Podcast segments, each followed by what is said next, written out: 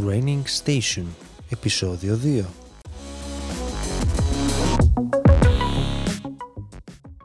Μέλινα, καλώς ήρθες. Καλώς σας βρήκα. Μέλινα Τσαγκατάκη, ή δεν είμαστε συγγενείς. Πες ότι δεν είμαστε συγγενείς, πες το σου Όχι, παρακαλώ. δεν είμαστε συγγενείς, είμαστε όμως κοντοχωριανοί. Είμαστε κοντοχωριανοί, ναι. Ε, πράγμα πο- πολύ καλό, αλλά συγγενείς δεν είμαστε. Όχι. Τελεία. Δεν είμαστε. Δεν, Ωραία, είμαστε. ωραία. δεν γνωριζόμασταν καν πριν από κάποιο καιρό. Ναι, ναι, δεν γνωριζόμασταν καν, αλλά νομίζω ότι ε, έχει εξελιχθεί σε μια πολύ καλή φιλία η γνωριμία μας. Ισχύει, Έτσι δεν είναι; ισχύει, συμφωνώ. Και, και θα βρεθούμε και στα χωριά μας στην Κρήτη για να Εννοείται. ολοκληρωθεί. Εννοείται. Λοιπόν, πες μας λίγα λόγια για εσένα, ρε Μελίνα. Είμαι κλινική διαιτολόγος, διατροφολόγος. Έχω τελειώσει το χαροκόπιο ε, και το προπτυχιακό μου και το μεταπτυχιακό μου ήταν στο χαροκόπιο. Και αυτή τη στιγμή δουλεύω στη Βιοκλινική Αθηνών ως ε, διαιτολόγος, έχω αναλάβει εκεί το διαιτολογικό και ταυτόχρονα ε, ιδιωτεύω. Α, έχω και τα δικά μεταπτυχιακό μου στο δηλαδή, Χαροκόπιο, ραντεβού. ποιο, ποιο μεταπτυχιακό έκανες; Ε, εφαρμοσμένη διαιτολογία και διατροφή με κατεύθυνση την ε, κλινική διατροφή. Θα, θα σε ρωτήσω αρκετές ερωτήσεις, εντάξει. Θέλω να αναλύσουμε Βεβαίως. σήμερα τη διατροφή εξ ολοκλήρου, να την πιάσουμε από την αρχή μέχρι το τέλος.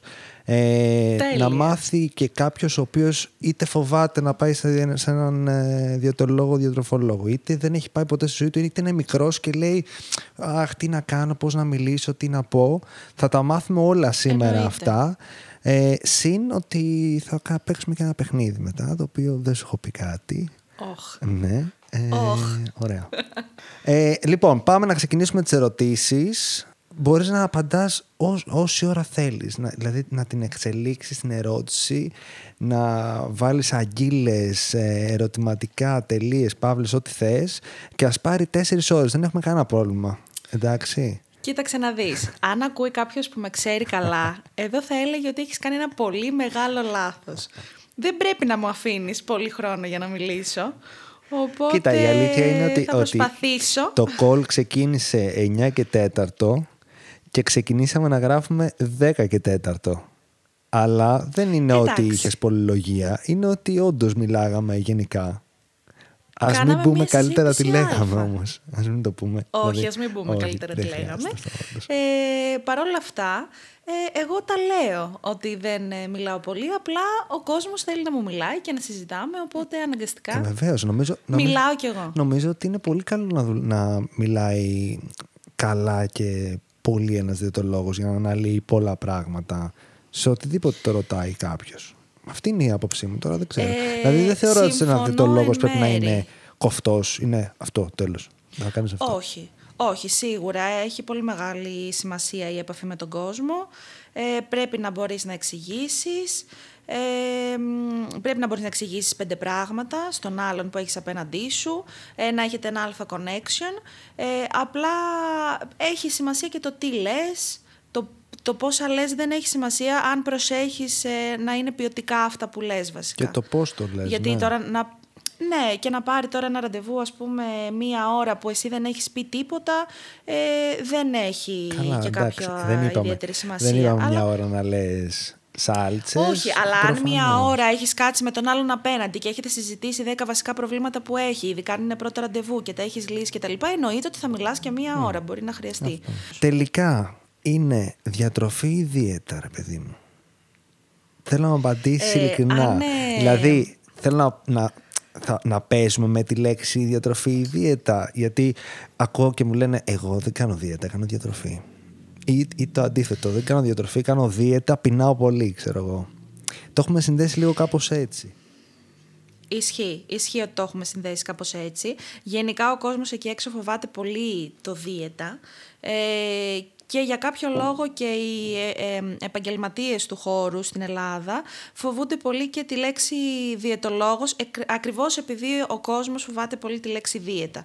Στην πραγματικότητα, εγώ αυτό που έχω καταλάβει χωρίς να είμαι κάποια ειδική γλωσσολόγος, αυτά που ξέρω με βάση τις γνώσεις μου, είναι ότι η διατροφή είναι ένας πιο γενικός όρος που περιέχει το σύνολο του τρεφόμαστε και της διαδικασίας ε, της τροφής Δηλαδή διατροφή, αν το θέσουμε έτσι, κάνουμε όλοι από την αρχή που γεννιόμαστε, ε, που τρεφόμαστε κτλ. Ενώ δίαιτα είναι όταν προσπαθείς να βάλεις την διατροφή μέσα σε ένα πιο συγκεκριμένο ε, όριο. Ε, είτε αυτό έχει να κάνει με απώλεια βάρους, είτε αυτό έχει να κάνει με προσθήκη βάρους, είτε αυτό έχει να κάνει με έναν άνθρωπο που έχει μια συγκεκριμένη ασθένεια. Όταν ας πούμε μιλάς για μεσογειακή, πρέπει να πεις μεσογειακή δίαιτα, δεν μπορείς να πεις μεσογειακή διατροφή, γιατί έχεις ορίσει με κάποιον τρόπο τη διατροφή. Και ακόμα και στο εξωτερικό ε, είναι Mediterranean diet, όχι Mediterranean nutrition. Ναι. Γενικά αυτό που έχω δει ας πούμε, και, και στο εξωτερικό το λένε nutrition όταν πρόκειται ξέρω εγώ, για αθλήματα και τέτοια. Δηλαδή κάπως το χωρίζουν αυτοί. Το έχουν κάπως λίγο διαφορετικό. Γενικά, ε, ένας διαιτολόγος και ένας διατροφολόγος δεν κάνουν την ίδια δουλειά. Το ότι εμείς τυχαίνει στην Ελλάδα, οι βασικές σχολές που έχουμε και παίρνουμε άδεια άσκηση επαγγέλματος, να είμαστε και διαιτολόγοι και διατροφολόγοι, δεν σημαίνει ότι είναι το ίδιο πράγμα. Ε, διατροφολόγος θα μπορούσε ίσως να θεωρηθεί, χωρίς να είμαι και σίγουρη 100%, ακόμα και κάποιος ο οποίος τελειώνει την επιστήμη της διατροφής είτε στο ΤΕΙ της Αθήνας, ε, είτε νομίζω και στο Πανεπιστήμιο Αιγαίου υπάρχει κάποιο τμήμα, στο Γεωπονικό υπάρχουν τέτοια τμήματα. Αυτοί όμως δεν είναι διαιτολόγοι, ούτε μπορούν να πάρουν άδεια άσκησης επαγγέλματος. Μπράβο, θέλω να μας πεις λίγο και για την άδεια άσκησης επαγγέλματος. Δηλαδή, φυσικά, από ποιες σχολές ε, παίρνετε και τι ορίζει ρε παιδί μου πάνω κάτω; Αυτή το έχουμε πάρει τελείως από την αρχή το ε, θέμα διαιτολόγος, διατροφολόγος. Έτσι, να το ξέρετε, είναι από την αρχή μέχρι το τέλος θα πάει. Πάμε. Να το ξεκαθαρίσουμε, γιατί όχι. Ε, αυτή τη στιγμή στην Ελλάδα ε, άδεια άσκηση επαγγέλματος μπορούν να πάρουν ε, οι απόφοιτοι από το Χαροκόπιο Πανεπιστήμιο, οι απόφοιτοι από το ΤΕΙ, Διαιτολογίας και Διατροφής. Προπτυχιακού, έτσι. Ε, κάποια. Προπτυχιακού. Προπτυχιακού, προπτυχιακού ε, προπτυχιακού, ναι. Ε, και όσοι έχουν τελειώσει προπτυχιακό σε κάποιο αντίστοιχο πανεπιστήμιο του εξωτερικού, είτε αυτό είναι κάποιο κολέγιο που αναγνωρίζει το, ε, το πτυχίο του εδώ, είτε είναι κάποιος που έχει τελειώσει έξω και έρχεται μετά εδώ, αλλά ίσως σε κάποια χρειάζεται και μια αντιστοίχηση. Δίνουν δηλαδή κάποια μαθήματα, παραδίδουν κάποιες εργασίες, είναι μια διαδικασία δηλαδή. Ναι, Ενώ ναι, εμείς ναι. με το που τελειώσουμε και έχουμε παραλάβει το πτυχίο μας, ε, πηγαίνουμε στην περιφέρεια, παραδίδουμε, δίνουμε τα παραβολά μας εννοείται και παίρνουμε πίσω την άδεια άσκηση επαγγέλματος. Ωραία, τέλεια. Ε, εδώ να πω ότι είναι πολύ σημαντικό ο διαιτολόγος που θα απευθυνθείτε, θα απευθυνθείτε να έχει άδεια άσκηση επαγγέλματος. Οι περισσότεροι δεν έχουν. Ε, γενικά όπου ακούτε nutritional coach και αυτά, χωρίς ο άλλος να ορίζει τον εαυτό του και σαν διαιτολόγο, ε, συνήθως κάτι παίζει από πίσω. Οι σύμβουλοι διατροφής, δηλαδή όλα αυτά, ε, χρησιμοποιούν αυτούς τους όρους γιατί δεν μπορούν επίσημα να χρησιμοποιήσουν τον όρο του διαιτολόγου.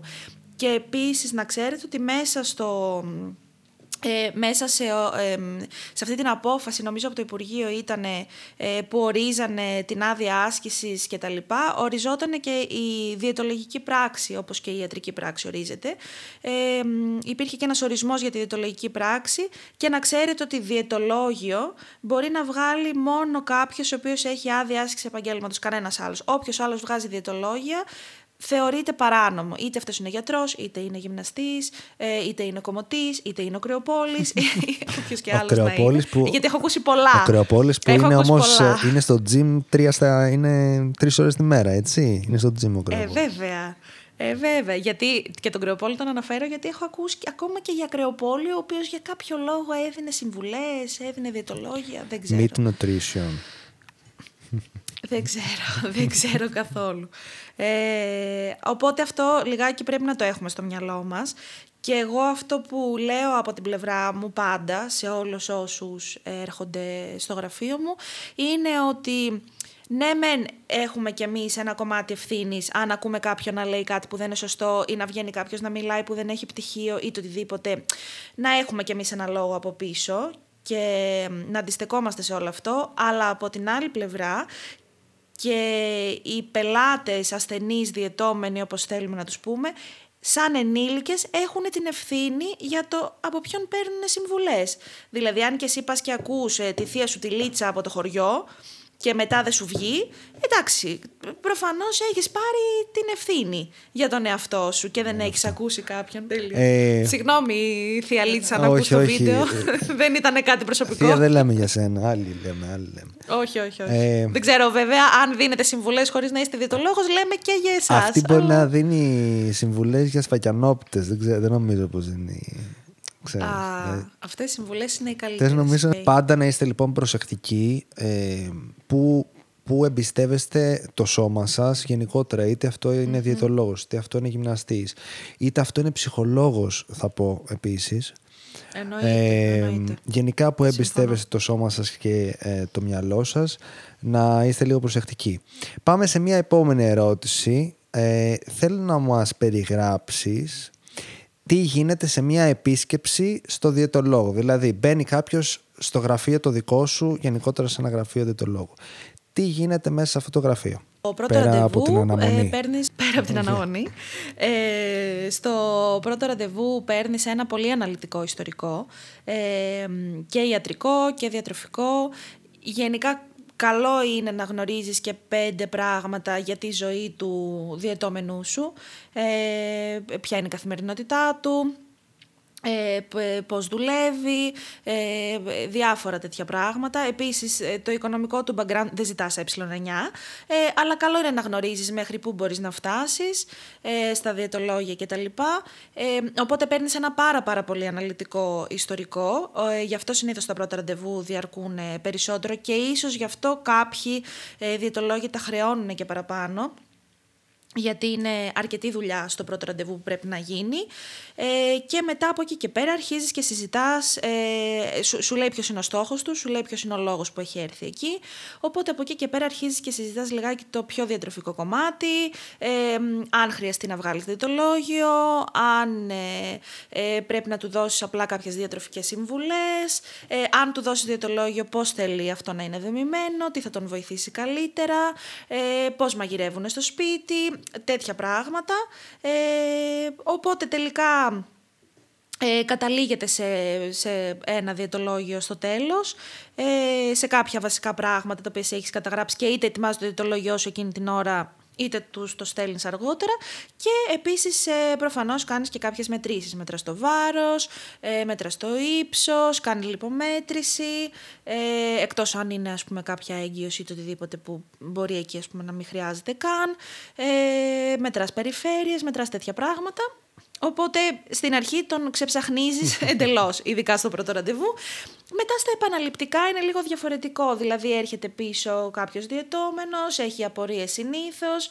Ε, συζητάτε για το διαιτολόγιο αν το έχεις δώσει, για τις ε, συμβουλές αν το έχεις δώσει. Ξανακάνεις κάποιες μετρήσεις, δεν του ξαναμετράς το ύψος, γιατί προφανώς δεν έχει αλλάξει μέσα σε δύο εβδομάδες. Ε, οπότε μετράς όλα τα υπόλοιπα. Ε, και από εκεί και πέρα, αν χρειαστεί, ξαναβγάζεις ένα διαιτολόγιο και προχωράει κάπως έτσι.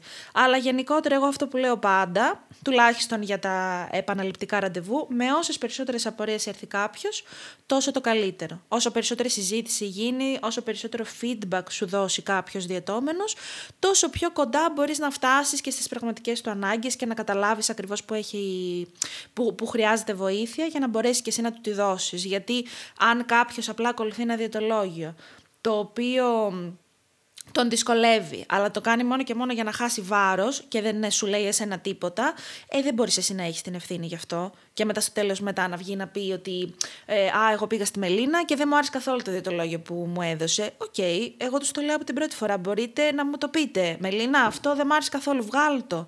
Θέλω να βάλεις κάτι διαφορετικό. Φαγητά που του Και δεν αρέσουν, έχει να κάνει φαγητά μόνο που με δεν το- του αρέσουν, Ακριβώς. Προφανώς. Ακριβώς, ακριβώς, ακριβώς. Να σε ρωτήσω κάτι άλλο Οπότε τώρα. γίνεται πολλή συζήτηση στα, στα ραντεβού, κατά κύριο Πάνω λόγο. σε αυτό που είπες, το ένα διαιτολόγιο είναι απαραίτητο. Ε, τελικά; Όχι, δεν είναι πάντα απαραίτητο. Δεν είναι πάντα απαραίτητο. Αν ε, κοιτάξουμε άλλες χώρες στο εξωτερικό, ε, μ, είχα μία συμφιτήτρια στην ε, Στοκχόλμη ε, που μιλούσαμε κιόλας ε, κοντά στο καλοκαίρι νομίζω, η οποία μου είπε ότι όσα χρόνια δουλεύει εκεί πρέπει να έχει βγάλει διαιτολόγιο δύο φορές στη ζωή της και δουλεύει και μέσα σε ένα, σε ένα νοσοκομείο, πριν δούλευε σε κάτι σαν ε, ε, κέντρο υγείας κτλ. Όπου αυτό είναι λίγο περίεργο για την ελληνική πραγματικότητα. Ε, για κάποιο λόγο οι διαιτώμενοι περιμένουν ότι εγώ τον πληρώνω για να μου δώσει απλά το διαιτολόγιο, που στην πραγματικότητα δεν είναι έτσι. Είναι άκρος το αντίθετο, νομίζω Ακριβώς, ακριβώς. Ακριβώς. Ε, σίγουρα ένα διαιτολόγιο μπορεί να σου δώσει μια κατεύθυνση. Σίγουρα πάρα πολλά σπίτια ε, τα βοηθάει για να βρουν λίγο ένα πρόγραμμα με τη μαγειρική τους, ένα πρόγραμμα για τα ψώνια τους, δηλαδή τους βοηθάει πολύ σε αυτό το κομμάτι. Ε, αλλά δεν σημαίνει ότι αν δεν πάρεις διαιτολόγιο δεν μπορεί να γίνει πολύ καλή δουλειά και με διατροφική συμβουλευτική. Εγώ αυτό που προσπαθώ να κάνω είναι παράλληλα με το διαιτολόγιο πάντα ε, να κάνω και συμβουλευτική. Δηλαδή για μένα ένα διαιτολόγιο στεγνό χωρίς καμία συμβουλευτική είναι νομίζω ε, μισή δουλειά. Οπότε, όχι, δεν είναι απαραίτητο. Υπάρχουν περιπτώσεις που δεν το χρειάζονται καν. Υπάρχουν απλά περιπτώσεις που θέλουν να σε ρωτήσουν πέντε πράγματα, να συζητήσετε πέντε πράγματα, κάνετε ένα, δύο, τρία ραντεβού και είναι καλυμμένοι. Έχουν απλά απορίες που θέλουν να λύσουν. Αλλά, ακόμα και στην απώλεια βάρους, ε, που είναι και το πιο συχνό ε, σίγουρα στα γραφεία μας, ε, δεν είναι απαραίτητο ένα διαιτολόγιο για να δυνατήσεις όχι. Ναι. Ε, μπορείς να το πας και με εντελώς διαφορετικό. Όσον αφορά όμως την κλινική, την, δηλαδή όταν μιλάμε για τελείως κλινική κατάσταση, εκεί είναι, έτσι δεν είναι; Όχι πάντα. Όχι πάντα. Ούτε, Ούτε εκεί. Ούτε εκεί. Όχι, όχι, όχι, ούτε εκεί. Εξαρτάται πάρα πολύ την περίπτωση. Είναι και το εξαρτάται άτομο, ποιον έχεις μπροστά ναι, σου. Είναι και το άτομο. Ακριβώς. Ακριβώς. Εξαρτάται ποιον έχεις μπροστά σου. Ε, αν με ρωτάς, αυτό που είναι πάντα απαραίτητο είναι η διατροφική συμβουλευτική, όχι το διαιτολόγιο. Είναι πάντα απαραίτητη συμβουλευτική, πάντα πρέπει να. Γι' αυτό σου λέω έχουν πολλή συζήτηση τα, τα ραντεβού. Και όντως εκείνοι που ε, το προσπαθούν και το έχουν βάλει στόχο κτλ. Ε, δεν θα έρθουν ποτέ και θα σου πούνε Ναι, OK, okay, όλα καλά, άλλαξε μου, βάλε μου κοτόπουλο αντί για τάδε και είμαστε OK. Okay. Πάντα θα έρθουν με απορίες, πάντα θα έρθουν με σημειώσεις, πάντα θα έρθουν να σου πούνε χίλια πράγματα. Και αυτό είναι και το λογικό έτσι, γιατί εγώ, ναι, μεν έχω πάρει ένα πολύ αναλυτικό ιστορικό στο πρώτο ραντεβού, αλλά δεν γίνεται να τα ξέρω όλα, να ξέρω όλα στην καθημερινότητα, σε μαθαίνω στην πορεία. Οπότε είναι λογικό να έρθεις εσύ μετά πίσω με σημειώσεις και απορίες για να μπορέσω κι εγώ καλύτερα να σε μάθω και να φτιάξουμε καλύτερα το πρόγραμμα να ταιριάζει περισσότερο στις ανάγκες σου και προφανώς και η διατροφική εκπαίδευση να μπορέσει να. Οπότε εσύ τους λες, ας πούμε, να κρατάνε δικές σου σημειώσεις όσον το τι φάγανε, αν τους χόρτασε, ναι. τέτοια πράγματα. Ναι, ναι. Βοηθάει ε, αυτό, προτείνω έτσι. το ημερολόγιο καταγραφής τροφίμων. Ναι, ναι, ναι. Υπάρχουν και μελέτες ε, που έχουν δείξει ότι όποιος ε, καταγράφει ε, συνήθως έχει και πολύ καλύτερη εξέλιξη η παρέμβαση. Το ίδιο ισχύει και για τη γυμναστική. Να πω εδώ μια μικρή πανεθεσούλα. Συνέχισε προφανώς. Αυτό θα έλεγα. Ναι, ναι, ναι. Αυτό θα έλεγα. Είσαι μέσα στο μυαλό μου ότι εγώ στην καταγραφή τους λέω και για το φαγητό, ε, τους λέω και για τη γυμναστική, τους λέω και για το, και για το βάρος τους, αν ζυγίζονται ενδιάμεσα από τα ραντεβού μας, ε, για την κατανάλωση νερού, για την κατανάλωση αλκοόλ, δηλαδή τα περισσότερα τους λέω να τα, να τα καταγράφουν. Γιατί εντάξει, είναι λογικό ότι αν δεις ε, κάτι καταγεγραμμένο σε ένα χαρτί, μπορείς να συνειδητοποιήσεις πολύ καλύτερα τι έχεις κάνει σε σχέση με το απλά να θυμάσαι Α, έκανα τότε αυτό. Μία γυμναστική ή Α, έφαγα τότε δύο κουλουράκια. Ναι. Και ξέρεις τι, νομίζω ότι ε, όχι μόνο σε βοηθάει εκείνη, σε βοηθάει να το δεις μετά, σε βοηθάει και εκείνη τη στιγμή που το γράφεις. Γιατί, γιατί νομίζω ότι εκεί συνειδητοποιείς ότι «Α, έχω, το έχω φάει αυτό». Το είχα ναι. ξεχάσει, αλλά όντως το έχω φάει.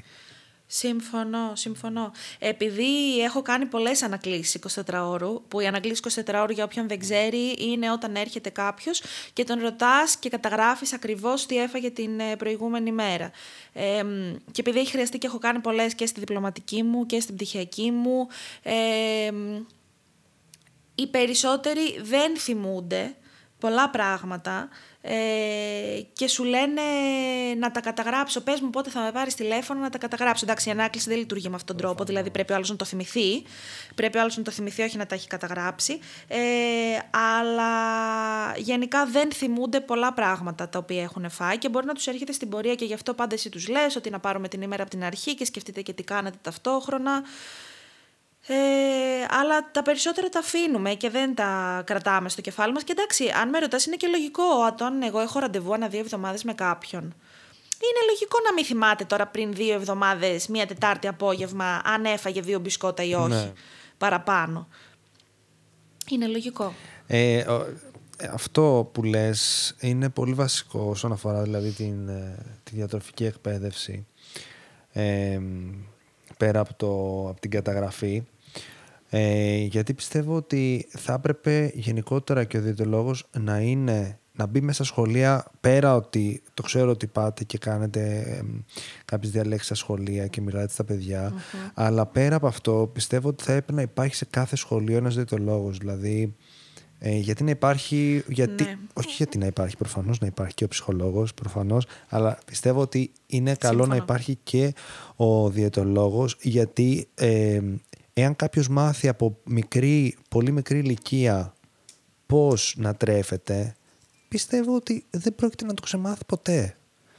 Έτσι δεν είναι.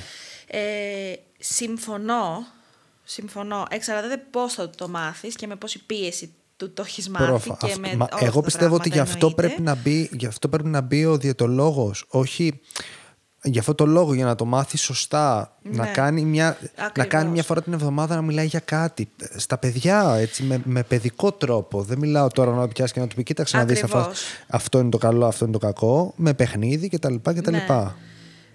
Ε, γενικά δεν είμαι ακριβώς ε, σίγουρη τι παίζει στα σχολεία. Νομίζω ότι ε, υπάρχουν κάποια μαθήματα που κάνουν οι ίδιες οι δασκάλες διατροφής.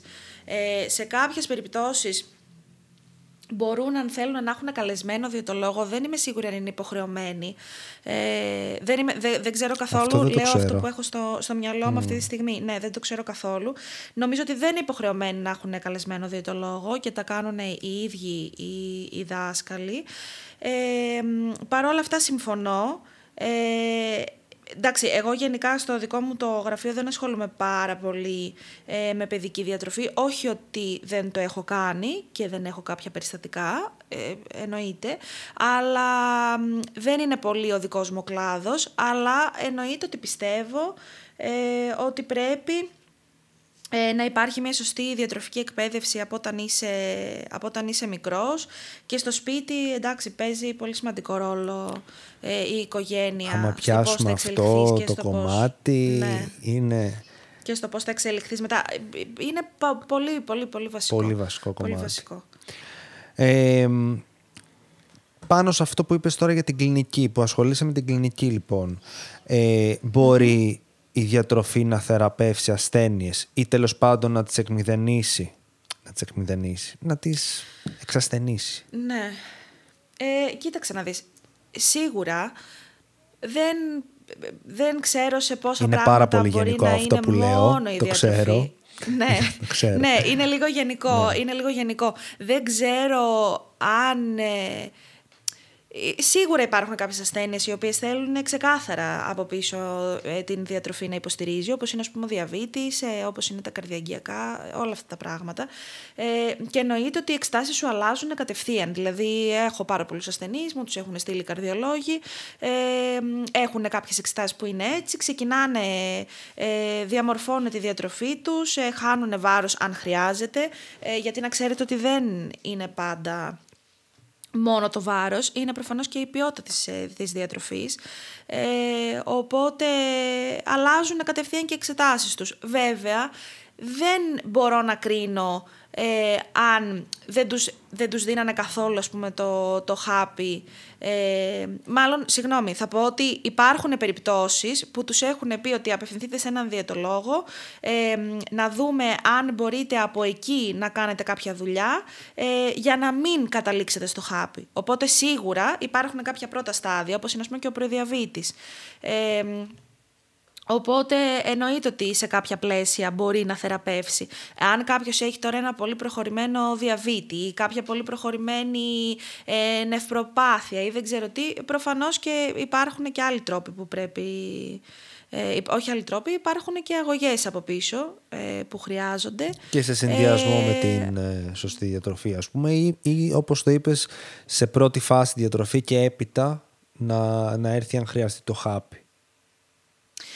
Απλά το θέμα είναι ότι τουλάχιστον θα μιλήσω για την Ελλάδα που είναι ο χώρος που δουλεύω εγώ γιατί δεν ξέρω σε άλλες χώρες τι γίνεται. Δεν θα έπρεπε ποτέ να δίνουμε το χάπι και απλά να λέμε ε, πηγαίνετε και σε έναν διαιτολόγο. Ε, θα έπρεπε να γίνεται το αντίστροφο. Ε, όχι, όχι το αντίστροφο. Θα έπρεπε να οι γιατροί ε, να κάνουν κατανοητό στους ασθενείς ότι είναι το χάπι ίσα με τη διατροφή. Δεν πρέπει να πάρεις το χάπι και αν αύριο μεθαύριο σε πέντε μήνες αποφασίσεις ότι θες να χάσεις βάρος και μόνο γι' αυτό να πας σε ένα διατολόγο. Πρέπει να πας σε ένα διατολόγο όπως θα πάρεις, θα ξεκινήσεις το χάπι σου, θα πας μετά, θα βγεις από το γιατρό, θα πάρεις συνταγής σου και θα πας και θα πάρεις το χάπι σου από το φαρμακείο. Πρέπει το ίδιο, με την ίδια ακριβώς ε, θέληση, να πάρεις και το τηλέφωνο, να σηκώσεις το τηλέφωνο και να πάρεις ένα διατολόγο. Δηλαδή, ειδικά ας πούμε στο διαβήτη, ε, είναι πολλοί ασθενείς οι οποίοι περνάνε τα χρόνια και κάνουν ινσουλίνες και παίρνουν χάπια και δεν ρυθμίζουν τη διατροφή τους και ξαναπαίρνουν και άλλα χάπια και ξαναπαίρνουν και άλλα χάπια γιατί δεν τους έχει γίνει και κατανοητό από την αρχή ότι αν δεν ρυθμίσει τη διατροφή σου δεν θα ρυθμιστεί ποτέ το ζάχαρό σου. Εγώ νομίζω ότι ιδιαίτερα για το διαβήτη ότι θα σου πω ότι παίζει. Αποφεύγουν το διαιτολόγο γιατί παίρνουν βασικές κατευθυντήριες οδηγίες ένα χαρτί από τον γιατρό που τους λέει: Ω, πάρ το. Και Ναι. άμα θες, πήγαινε και σε διαιτολόγο. Το έχω δει αυτό, γι' αυτό το λέω. Δεν το λέω έτσι. Και εγώ το έχω δει πολλές Ναι. φορές και οι ενδοκρινολόγοι το κάνουν πάρα Ναι. πολύ αυτό. Ε, γενικά, αν σωζόμασταν απλά με χαρτιά, με διατροφικές οδηγίες και απλά με διαιτολόγια που βρίσκαμε στο ίντερνετ, ε, δεν θα υπήρχε ολόκληρη επιστήμη, παιδιά, της ε, διαιτολογίας από πίσω. Εννοείται αυτό. Δηλαδή, κανένας δεν σώθηκε απλά επειδή πήρε ένα χαρτί. Και ξέρεις πόσοι άνθρωποι έχουν έρθει στο γραφείο μου με ένα τέτοιο χαρτί και μου λένε ρε Μελίνα, τι να κάνω. Πήγα στο νοσοκομείο και δεν ασχολήθηκε κανένας μαζί μου και απλά μου πετάξανε τρεις οδηγίες και με έχουν αφήσει στο έλεος του Θεού. Και τώρα σου λέω, ας πούμε, για ανθρώπους που μπορεί να έχουν μια νεφροπάθεια, που ειδικά στις νεφροπάθειες ε, πρέπει να είσαι εσύ από πίσω ε, και να κάνεις ε, τρελό support στο κομμάτι της διατροφής. Και δεν τους είπε ποτέ κανένας, ρε παιδιά, πάρτε και έναν διαιτολόγο ένα τηλέφωνο, είναι σημαντικό και διαβητική αλλά και νεφροπαθής. Ε, εντάξει τώρα στα καρδιαγγειακά επειδή συνήθως οι δυσλιπιδεμίες και η χολυστερίνη και όλα αυτά συνήθως τα συνδέουν άμεσα και με το φαγητό. Εντάξει κάτι θα έχουν ακούσει από τον καρδιολόγο ότι κάνει αυτό, πάρει εκείνο και για το διαβήτη.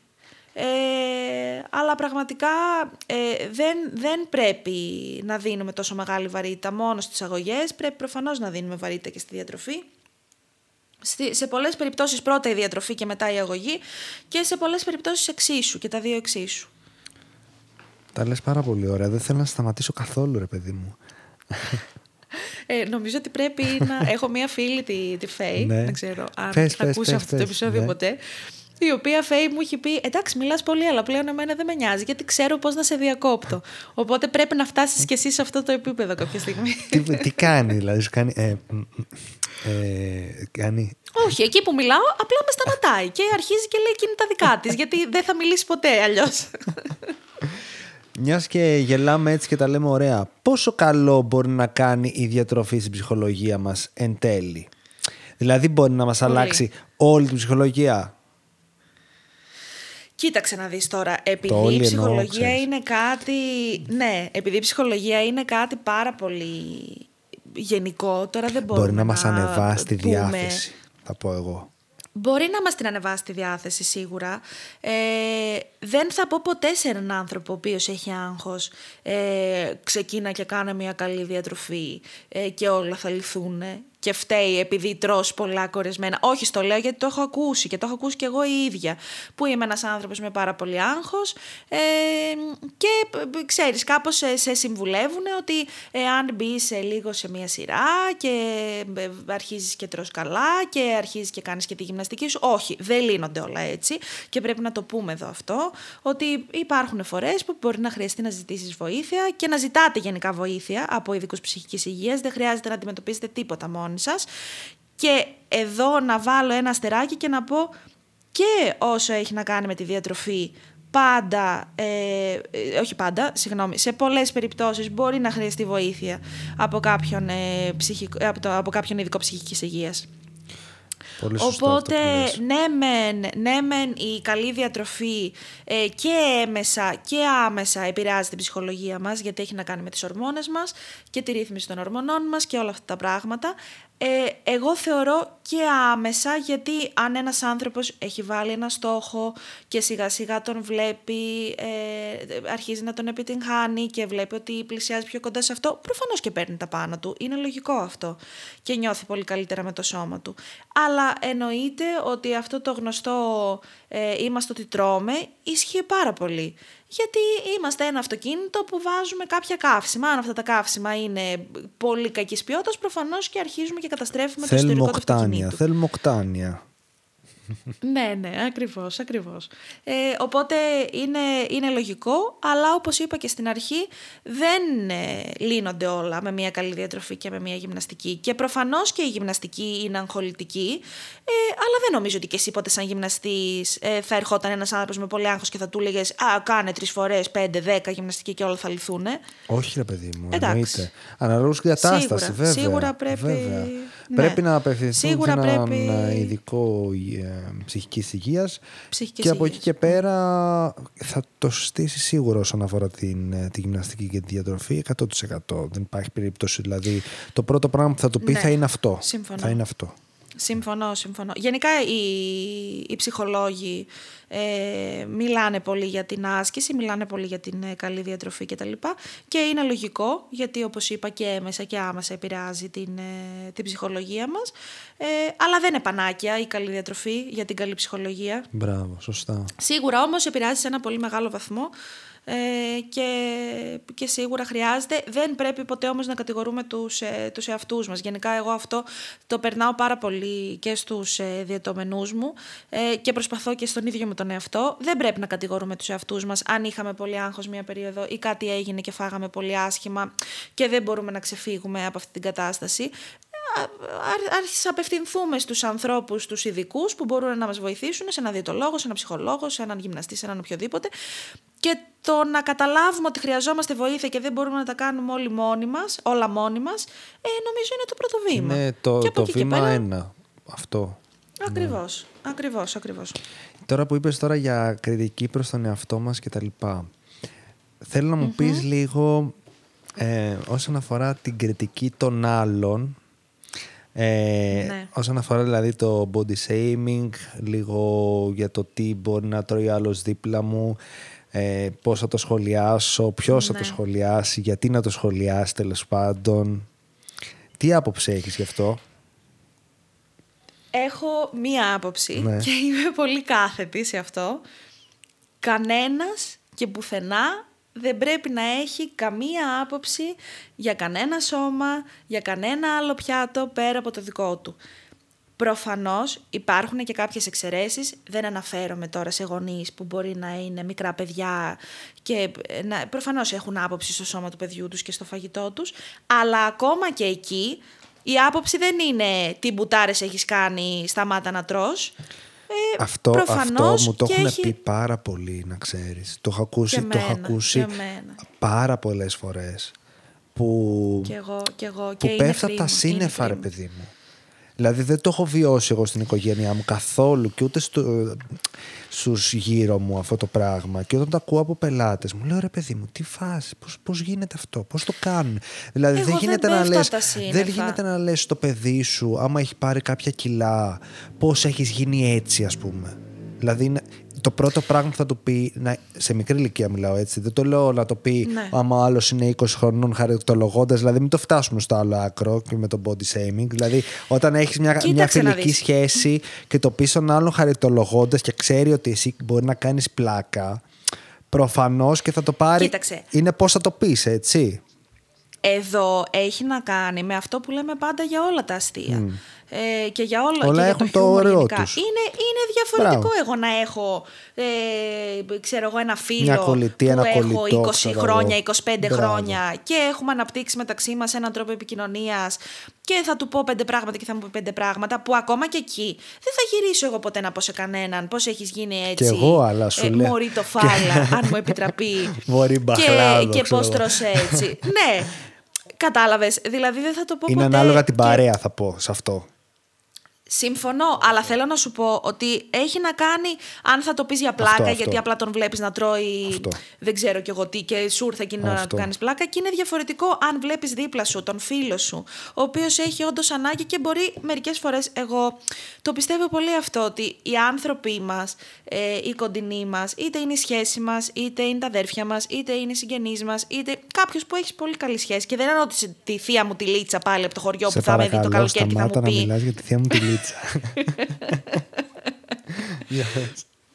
Ε, ε, και για τους συγγενείς, προφανώς αυτοί που έχουμε μια καλή σχέση. Ναι. Δεν είναι η θιά μου η τάδε, που θα, για να μην πω τη λίτσα, που θα με δει στο πεις στη χωριό Λίτσα. το καλοκαίρι και θα μου πει Ω, πώς έχεις γίνει έτσι, γιατί πήρες κιλά, τόσο όμορφο κορίτσι, δεν ξέρω κι εγώ Τραγικό, τι. τραγικό. Ε, τραγικό. Τρα- Δεν ξέρω πώς αυτοί οι άνθρωποι. Και πώς το έχουν βρίσκουνε. θα- Μπράβο, το θάρρος. Το θάρρος μάλλον. και το θάρρο που το Πώς βρίσκουν. μπορούνε, δηλαδή; Ποιο το έχει δώσει, ρε Βλέπεις παιδί μου, τον αυτό το άλλον πράγμα; έξω στο δρόμο. Βλέπεις τον άλλον έξω στο δρόμο. Τον παλιό μου το συμμαθητή τώρα που έχω εγώ να δω 10 χρόνια ε, και θα του πω πώς έχεις γίνει έτσι, εσύ ήσουν αδύνατος.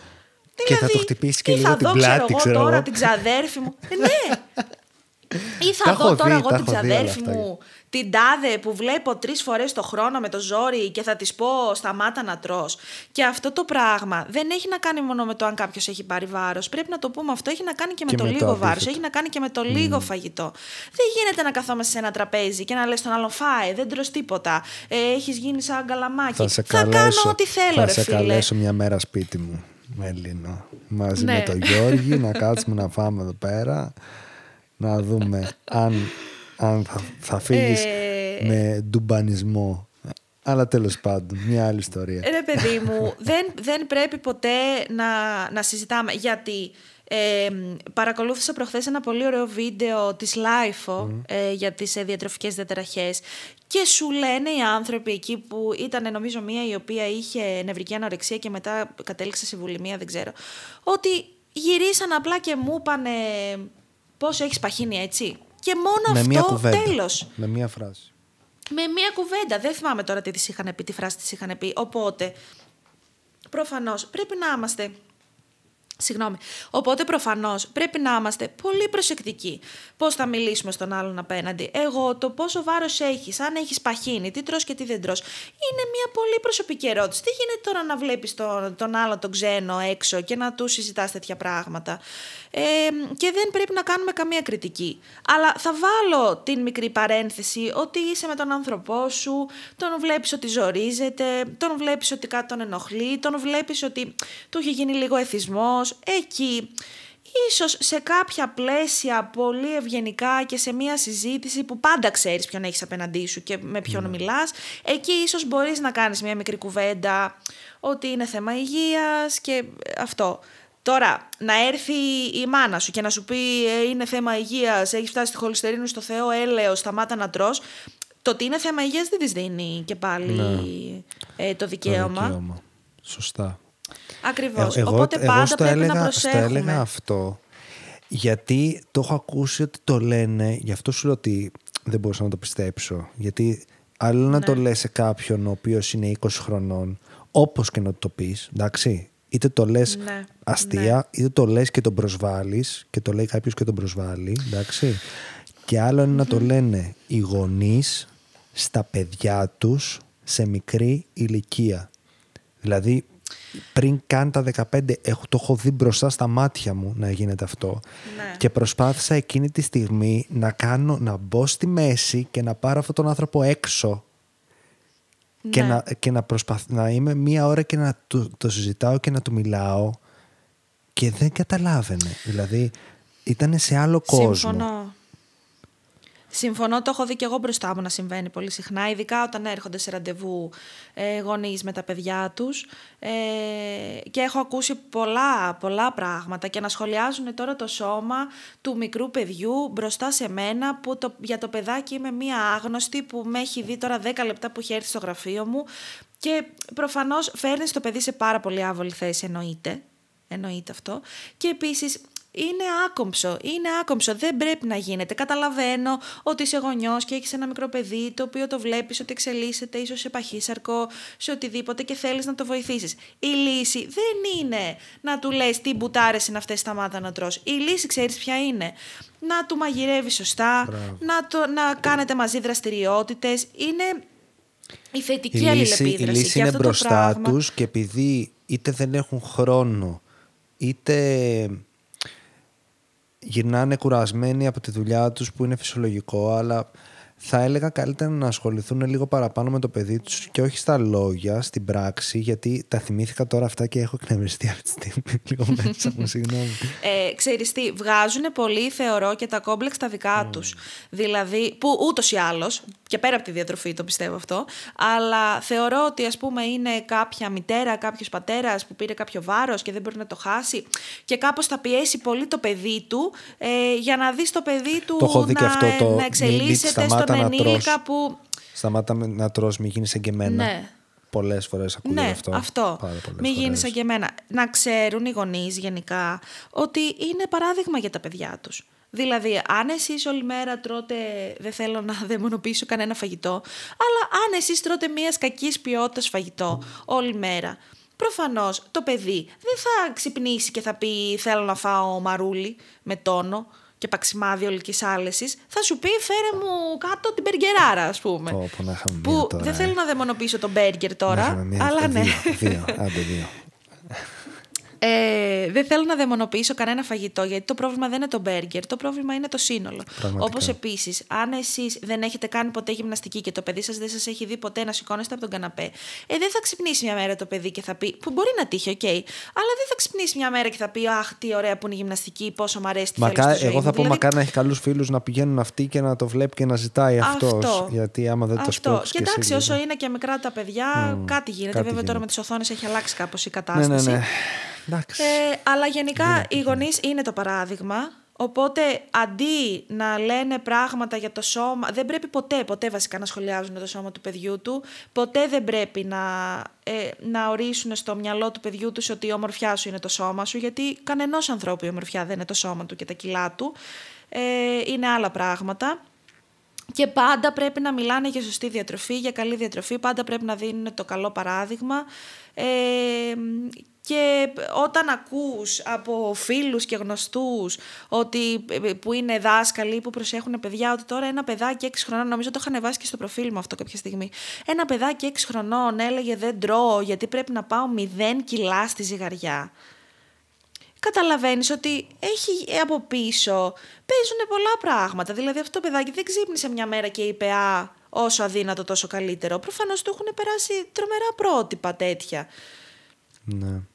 Το προφίλ της Μελίνας, να, να ξέρετε, είναι Μελίνα Τσακ Diet στο Instagram ή Τσαγκατάκι Μελίνα. Ε, να πάτε να την ακολουθήσετε. Θα τα πούμε και μετά, θα τα έχω πει εγώ και πιο πριν, μην νομίζεις. Ε, να πούμε και κάτι άλλο τώρα που, που είπες για τα μπέργκερ και δεν θέλεις ας πούμε να δημιουργήσεις κάποιο φαγητό. Τι γίνεται τώρα με αυτά τα απογορευμένα τρόφιμα, τρόφιμα που παχαίνουν; Θέλω να μου μιλήσεις λίγο για το cheat meal, free meal, free day, cheat day, cheat month, ναι. cheat year θα πω εγώ για μένα. ε, cheat lifetime, δεν ξέρω, όπως θέλεις. ναι, ναι, ναι. Κοίταξε να δεις γενικά δεν θέλω να δαιμονοποιώ κανένα φαγητό και νομίζω οι διαιτώμενοι μου έχουν βαρθεί να το ακούνε η φράση «Δεν δαιμονοποιούμε κανένα φαγητό». Είναι το, είναι πείτε το μαζί μας. Πείτε το μαζί μου. Ναι, πάμε όλοι μαζί. Ε, γενικά δεν υπάρχουν καλά και κακά φαγητά. Υπάρχουν ποιοτικά, ε, θρεπτικά ε, και όχι τόσο θρεπτικά, ε, αλλά η χειρότερη μου ερώτηση νομίζω ε, από κάποιον είναι «Α, ε, το φυσικό βούτυρο παχαίνει». Ε, «Α, ε, το ελαιόλαδο παχαίνει». Που είναι λογικό, δεν τους κατηγορώ τους ανθρώπους που το ρωτάνε αυτό το πράγμα. Γιατί προφανώς έχουμε μάθει το κάθε τρόφιμο να το ορίζουμε μόνο από τις θερμίδες του και αν μας παχαίνει ή όχι.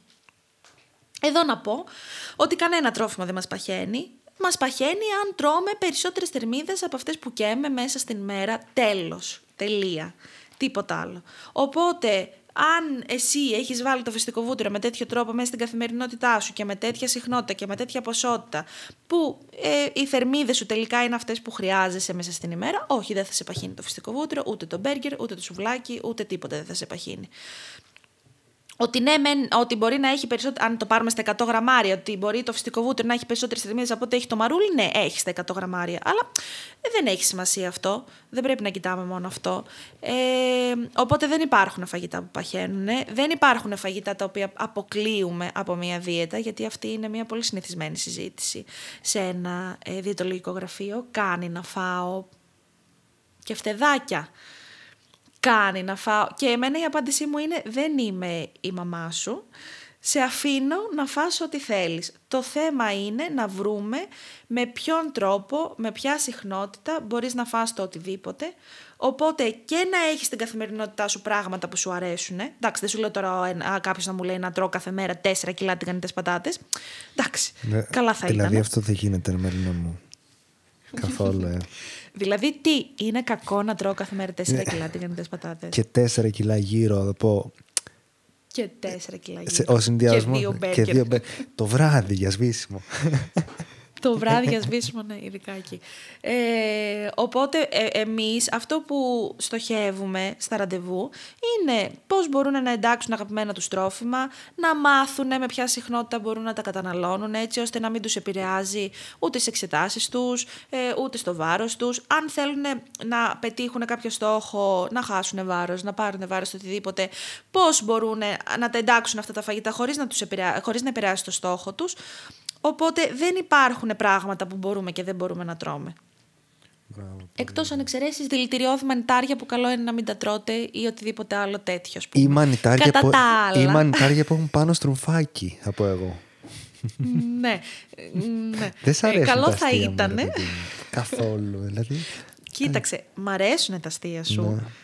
Το στρουμφάκι. Μήπως δεν σ' αρέσουν τα στρουμφάκια. δεν μας είπες λίγο για, τα, για το cheat meal, free meal ε, και τα λοιπά; Ναι, ε, λοιπόν, κοίταξε να δεις. Δεν υπάρχει cheat day για μένα. Είναι λίγο τώρα μία μόδα που έχει βγει και κάποια πράγματα που λέμε με κάποιο τρόπο και κάπως τα παρεμηνεύουν και τα λοιπά. Για εμένα, όταν θέλεις να κερατώσεις κάτι το οποίο κάνεις... το είπε. το είπε έτσι όπως πρέπει. Το είπα, το είπα. Είναι σαν να μην θέλεις να... Δεν ξέρω, σαν να μην θέλεις αυτό που έχεις. Δεν ξέρω τέλος πάντων. Ας μιλήσουμε για το φαγητό τώρα. Θα σου πω ότι δεν, δεν έχεις μια διατροφή την οποία πρέπει να την κάνεις cheat με ένα μπέργκερ, ας πούμε. Η διατροφή σου είναι ένα σύνολο. Είναι και οι καθημερινές σου, είναι και τα Σαββατοκύριακα που θα φας με τους φίλους σου, είναι και το ποτό σου, είναι τα πάντα μέσα. Δεν υπάρχει cheat, δεν υπάρχει free. Υπάρχει μία εβδομάδα στην οποία έχω ακολουθήσει το πρόγραμμά μου, έχω την καθημερινότητά μου και το Σαββατοκύριακο είμαι πιο ελεύθερος, Έχω φάει κάτι πιο ελαφρύ το μεσημέρι, βγαίνω το βράδυ να φάω κάτι πιο. Ε, που δεν έχουμε μέσα στο πρόγραμμα. Αν αυτό θες να το πεις cheat meal, πες το cheat meal. Απλά δεν συμφωνώ με τον όρο cheat, δεν συμφωνώ με τον όρο free. Όντως είσαι free να φας κάτι που δεν έχει μέσα το διαιτολόγιο σου. Αλλά δεν είναι η διατροφή σου και τα cheat meal σου. Το είναι το σύνολο. Σουβλάκια, πίτσες, Μπορώ να το πούμε ναι, έτσι. Οτιδήποτε. Ωραία, τέλεια. Οτιδήποτε, οτιδήποτε. Είναι, το, είναι η διατροφή σου στο σύνολο. Δεν πρέπει να την ορίζουμε σε καλή και σε κακή διατροφή. Δεν πρέπει να την ορίζουμε σε καλά και σε κακά τρόφιμα. Όλα κάτι έχουν να μας δώσουν. Αν εσύ ε, έχεις περάσει μια πολύ πιεστική εβδομάδα στη δουλειά και το να βγεις έξω με τους φίλους σου, οι οποίοι θα πάνε να φάνε το οτιδήποτε, και θες εσύ να κάτσεις μαζί τους και να περάσεις καλά μαζί τους και να φας και να συμμετέχεις σε αυτό, γιατί το φαγητό είναι και μια κοινωνική δραστηριότητα, έτσι. Δεν είναι μόνο ανάγκη ε, θα πας και θα το κάνεις. Και το λέω σε όλους, δεν πρέπει να περιορίσεις τις, ε, το, το lifestyle σου και τα πράγματα που σου αρέσουν για να χάσεις κιλά, για να πάρεις κιλά, για να κάνεις το οτιδήποτε. Προφανώς και πρέπει να προσαρμόσεις το ένα στο άλλο. Και αυτό που ήθελα να σε ρωτήσω ε, πάνω στο cheat και καλά, στο σουβλάκια Μ' αρέσει γιατί όντως σουβλάκι και πίτσες εγώ τρώω γενικά. Ε, ναι. Όχι μπέργκερ δηλαδή που ζήτησες δύο πριν. Όχι, ζήτησα γιατί τα λιγουρεύτηκα. Εντάξει, OK. Okay. Θα, θα φάω και αυτά. Άμα μου φέρει. Εγώ καθόλου, με τίποτα. ε, να σε ρωτήσω. Εγώ και τα μπέργκερ τσακωμένοι. Μη δω μπέργκερ. Δεν θέλω να φύγω κατευθείαν. Να πάω να φάω. Αλλάζω δρόμο. Να πάω, να πάω, πάω σπίτι. Τσαντίζομαι. Να πάω να φάω σπίτι μαρούλι. Ε, Μπάμιες. Μπάμιες, Ω Χριστέ. Λοιπόν, ε, ήθελα να σε ρωτήσω. Οι περισσότεροι όμως δεν το έχουν έτσι στο μυαλό τους. Δηλαδή, πηγαίνοντας σε έναν ε, διαιτολόγο, του λένε, χωρίς όμως να το λένε ότι σώνει και καλά το περιμένω. Αλλά Ναι. Ρε εσύ του λένε θα, ε, θα μπορώ κάποια στιγμή να, να, να φάω κάπως ελεύθερα, να φάω κάτι που θέλω εκείνη τη στιγμή.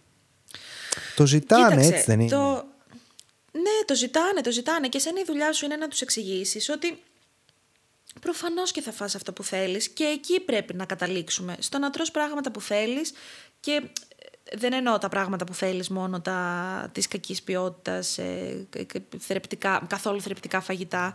Ε, να, να βρεις τρόπους μέσα στην καθημερινότητά σου να τρως τα πράγματα τα οποία θέλεις και σου αρέσουν και πώς αυτά θα τα φέρει σε μια ισορροπία με όλα τα υπόλοιπα, τα οποία ίσως να μην σου αρέσουν τόσο πολύ, αλλά να σου κάνουν καλό. Και να μην σου αρέσουν τόσο πολύ. Δεν εννοώ να σε βάλω με το ζόρι να φας μαρούλι ενώ εσύ το συχαίνεσαι. Ε, Εννοώ ότι προφανώς ότι προφανώς, αν βάλεις κάτω ένα μπέργκερ και βάλεις και τον αρακά. Όχι για όλους τους ανθρώπους, για κάποιους ανθρώπους. Προφανώς και περισσότεροι θα προτιμήσουν τον μπέργκερ, αλλά προφανώς και ο και αρακάς είναι προφανώς κάτι όσοι, τον οποίο το και χρειαζόμαστε. προφανώς όσοι δεν επιλέξουν τον μπέργκερ και επιλέξουν τον αρακά πρέπει να πάνε σε ένα σύμβουλο ψυχικής υγείας που λέγαμε προηγουμένως γιατί αυτοί οι άνθρωποι έχουν κάποιο πρόβλημα σίγουρα δεν υπάρχει περίπτωση θα σας το λέω εγώ. Εγώ υπογράφω, κόβω χέρι, δάχτυλο. Δεν κόβω στο χέρι, ένα δάχτυλο. Εντάξει. Μαμά, άμα το ακούς, δεν αναφέρεται σε σένα. Η μητέρα Αλήθεια, μου είναι λες. έτσι. Η μητέρα μου είναι Ε, έτσι, ναι. θα Της το αρέσουν κόψω πολύ, αυτό. αλλά όντως. αλλά όντως. Όχι, καλέ. Όχι. Αλλά Έλα, ρε, όντως. εσύ. Όντως Συγγνώμη, της αρέσει. περίμενε. Είναι δυνατό να της βάλεις κάτω ένα μπέργκερ και τον αρακά και να πει ότι θέλω τον αρακά και όχι τον μπέργκερ. Α, αλήθεια λες τώρα. Δεν ξέρω πόσες φορές έχει Κάπου εδώ φάει αυτή η μπέργκερ. Έχει συζήτηση φάει φτάνει στο μπέργκερ στη τέλος ζωή της. της. Ε, κλείνουμε, κλείνουμε από εδώ. Ε, ήταν η Μέλινα Τσαγατάκη. Ευχαριστώ πάρα πολύ. Γεια σας. Όχι, εντάξει. Ε, Κοίταξε, γενικά, όντως και της αρέσουν, όντως δεν το λέει ψέματα. Όντως της αρέσουν περισσότερο κάποια πράγματα τα οποία ο περισσότερος κόσμος τα θεωρεί πιο υγιεινά κτλ. Μπορώ να το καταλάβω.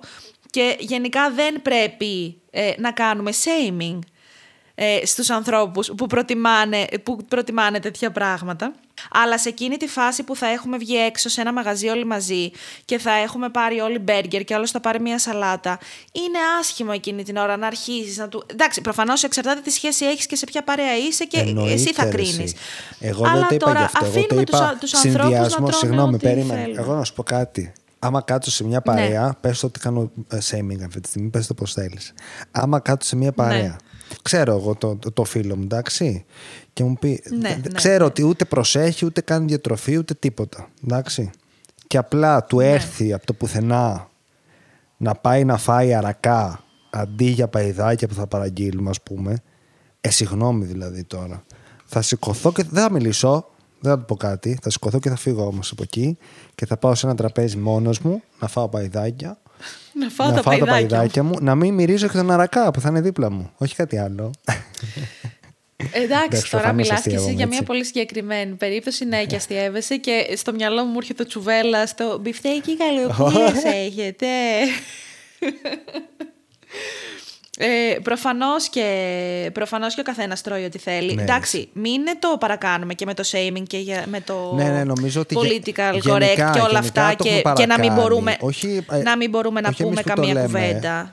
Γενικότερα Όχι, όχι γίνεται, εμείς, ναι. ε, στην Ελλάδα έχει πιαστεί τώρα και το, λέει, Παντού. και το Παντού, λένε όχι μόνο στην όλοι. Ελλάδα, και εντάξει. παντού. Αλλά ε, δηλαδή δεν μπορούμε να ανοίξουμε και το στόμα μας να πούμε κάτι ρε παιδί μου. Δεν μπορούμε, δε- δεν Κοίταξε. μπορούμε να εκφραστούμε θεωρώ πλέον καθόλου. Εξαρτάται. Και όχι μο- όσον αφορά εξαρτάται. μόνο το body shaming. Γενικότερα. Ναι, για πολλά Για πράγματα. πάρα πολλά το καταλαβαίνω. πράγματα. Αλλά να ξέρεις ότι πάντα εξαρτάται πού βρίσκεσαι και με ποιον βρίσκεσαι. Αν εσύ τώρα θέλεις να εκφράσεις τις προσωπικές σου απόψεις σε έναν άνθρωπο ο οποίος είναι εντελώς άγνωστος για σένα. Καλά, αυτό ε, ναι. όχι, ρε φίλε, δεν Ε, έχεις αυτό, το δικαίωμα. αυτό, αυτό ανέκαθεν Κατάλαβες; έπρεπε να το προσέξεις, Τώρα- όχι μόνο τώρα δηλαδή. Ε, ναι, τώρα το να είσαι σε ένα τραπέζι και να είναι ένας φίλος σου και να κάνεις μία πλάκα, εννοείται ότι θα την κάνεις. Γι' αυτό σου λέω ότι πάντα κρίνεις. Mm. Αλλά ε, εγώ αυτό που λέω είναι τώρα σε τραπέζια μεγάλα οικογενειακά με ανθρώπους που βλέπεις τρεις φορές το χρόνο. Σε ανθρώπους που. Κνευρίζω μόνο έχεις- που το λες γιατί το, το, το νιώθω Ναι. έρχεται αυτό πάλι. Γενικότερα. Έρχονται, και τα Χριστούγεννα ούτως ή γι' αυτό το άλλως. λέω, ναι, ναι. Ε, που συμβαίνει πολύ συχνά. Οπότε, παιδιά, μην σχολιάζετε τις επιλογές του άλλου. Επίσης, το ίδιο και με τους vegan και με τους vegetarian. Για κάποιο λόγο έχουν γίνει vegan και vegetarian Πολύ σωστά. και για κάποιο λόγο έχουν κα- πάρει αυτές τις αποφάσεις για τη ζωή τους. Δεν θα αλλάξουν τώρα επειδή ήρθε η θεία η Λίτσα από το χωριό. Άσε τη θεία μου, ρε τους παιδί μου, τη Λίτσα ήσυχη. και τους είπε φάει λίγο κρεατάκι να δυναμώσεις. Όχι, δεν θα, δεν θα αλλάξει τίποτα. Δεν θα αλλάξει τίποτα. Και το ίδιο και από την απέναντι πλευρά, έτσι. Δηλαδή και οι vegan και οι vegetarian από τη δική τους πλευρά πρέπει να σέβονται ότι ο κάθε άνθρωπος κάνει την, ε, την επιλογή του όπως και αυτοί έχουν κάνει την, ε, την επιλογή του. Σωστά. Όπως εκεί ας πούμε που, που με εκνευρίζει όταν γίνεται ας πούμε το αντίθετο και κανείς δεν λέει κάτι σε αυτό.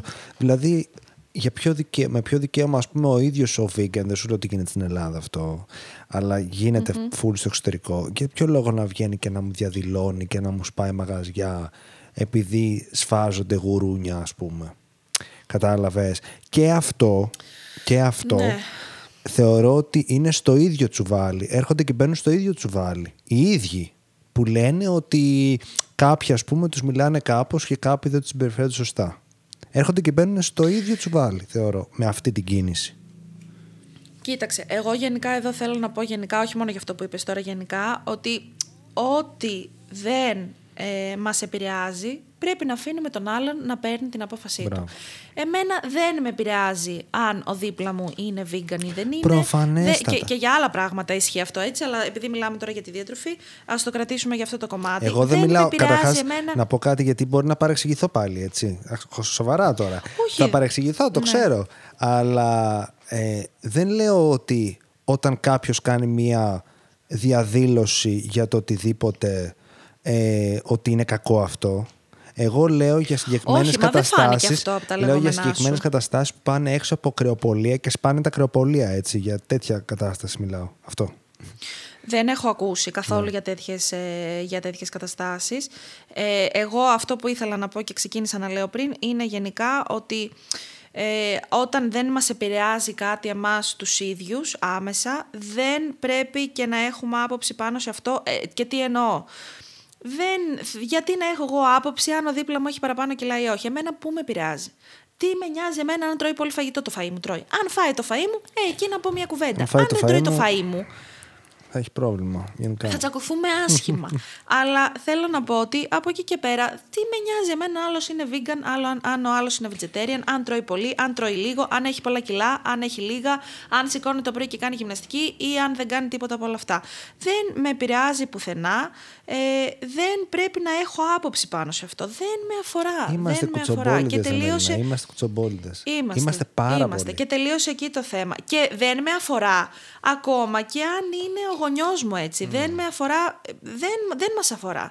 Και σας ξαναλέω, θα βάλω ένα πολύ μικρό αστεράκι εδώ για κάποιες συζητήσεις που μπορείς να κάνεις πολύ ήρεμα και ψύχρεμα και τέτοια. Δεν με αφορά όμως. Και θέλω αυτό να το, να το περάσω εκεί έξω, γιατί προφανώς όλοι μας το βλέπουμε, έτσι. Όλοι μας το έχουμε δει αυτό να συμβαίνει. Και αυτό που θέλω να πω είναι να μιλάτε. Ε, και εσείς οι ίδιοι να μιλάτε, αλλά αν και, α, και αν βλέπετε να συμβαίνει σε τρίτους, πάλι να μιλάτε. Και να λέτε ότι δεν σε αφορά. Δεν σε αφορά. Αυτό που κάνεις είναι ε, πάρα πολύ αγενές, πρέπει να το σταματήσεις εδώ. Γιατί αυτός είναι που πρέπει να νιώσει, να νιώσει άσχημα. Όχι εμείς που δεχτήκαμε το σχόλιο ή ο, εκείνος, οποιοδήποτε δέχτηκε το σχόλιο. Πρέπει να νιώσει άσχημα αυτός που κάνει το σχόλιο και κάποια στιγμή ε, να σταματήσει όλο αυτό. Και όπως είχε πει πολύ καλά ε, και μία γνωστή μου, ε, όταν κάποιος έχει χάσει βάρος και εσύ πας και τον πιάνεις και του λες ε, μπράβο, ξέρω εγώ που έχασες βάρος και που προσπάθησες και τα κατάφερες. Αν όντως εγώ έχω κάνει μια προσπάθεια ένα χρόνο και έχω χάσει κιλά και έρθει κάποιος και μου πει μπράβο, ε, προφανώς και θα χαρώ. Επειδή όμως δεν ξέρεις αν, εγώ, αν το ξέρεις ότι έχω κάνει προσπάθεια και αυτό και είσαι πολύ φίλος μου και με βλέπεις ότι επιτυγχάνω το στόχο μου κτλ. Έρχεσαι μου λες: Μπράβο, εννοείται, το συζητάμε, χαιρόμαστε κτλ. Αν, επειδή όμως ποτέ δεν ξέρεις κάποιος γιατί έχει χάσει βάρος, αν του έχει τύχει κάτι πολύ άσχημο υγείας, κάτι πολύ άσχημο ψυχολογικό, Μπορεί να του έχει τύχει το οτιδήποτε. Μπορεί να είναι μια γυναίκα και να είχε μια αποβολή. Μπορεί να, μπορεί να σου έχουν τύχει τώρα ε, να το πιάσουμε από πού να το πιάσουμε και από πού να το αφήσουμε τι μπορεί να έχει συμβεί. Δεν πρέπει. Δεν πρέπει να το, να το συζητάμε και γενικά πρέπει να εκλείψεις σαν σχολιασμός το, το βάρος του άλλου και μπράβο που έχασες βάρος και, ε, και επιτέλους φάνηκε η ομορφιά σου. Είναι η ομορφιά ενός ανθρώπου τα κιλά του. Δηλαδή, εσείς που το πιστεύετε αυτό το πράγμα, είναι σαν ποτέ να μην έχετε γνωρίσει πραγματικά κάποιον άνθρωπο απέναντί σας. Δεν εννοώ μόνο ερωτικά. Εννοώ και φιλικά. Δηλαδή, τον φίλο σου τον κάνεις παρέα επειδή είναι όμορφος. Τον φίλο σου τον κάνεις παρέα για, για αυτό που είναι σαν άνθρωπος. Και νομίζω ότι προφανώς και η εμφάνιση παίζει ρόλο σε, σε πολλά πράγματα και στο ερωτικό κομμάτι. OK, okay, συμφωνώ, αλλά δεν πρέπει να ορίζουμε τους ανθρώπους έτσι. Δεν πρέπει να ορίζουμε τους ανθρώπους από την εμφάνισή τους. Και, ποτέ, και πάντα να προσέχετε πού σχολιάζετε και τι σχολιάζετε και ειδικά για τις απώλειες βάρους που το έχουμε εύκολο, μπράβο, αδυνάτησες, να προσέχετε πολύ. Λοιπόν, θα δώσω παράδειγμα εδώ σε αυτό εγώ. Εντάξει. Mm-hmm. Βλέπεις κάποιον που έχεις να το δεις 10 χρόνια. Το ναι. λάθος παράδειγμα είναι αυτό που θα πω εγώ τώρα. Το λάθος είναι αυτό. Έλα ρε ναι. Γιώργο, τι κάνεις, πώς αδυνάτησες έτσι; Έλα ρε, ομόρφινες. Άντε τα λέμε, να πιούμε κανένα καφέ. Γεια. Αυτό είναι το λάθος. Ναι. Το σωστό είναι, έλα ρε Γιώργο, τι κάνεις, πάμε να πιούμε ένα καφέ. Κάτσε και πιέσαι ένα καφέ, ρε φίλε. Δηλαδή, κάθε φορά θα τα πούμε, κανόνισέ το. Άμα θες να το πιέσει ένα καφέ, αλλιώς μην το χαιρετήσει καθόλου. Μην τον χαιρετήσει καθόλου. Καλύτερο. Καλύτερο, μην το χαιρετήσεις. Ξέρεις, θέλω μία φορά που θα έρθει κάποιος που θα έχεις να με δει πάρα πολλά χρόνια και θα μου πει: Έλα ρε Μάνο, τι κάνεις; Πάμε να κανονίσουμε να πιούμε ένα καφέ. θα κάνω. Θα του στείλω μήνυμα σε, στα social. Να κανονίσεις όντω ναι, τον καφέ. Θα τους στείλω μήνυμα στα social την ίδια μέρα και θα του πω: Μπορείς 7 η ώρα. Είμαι εκεί.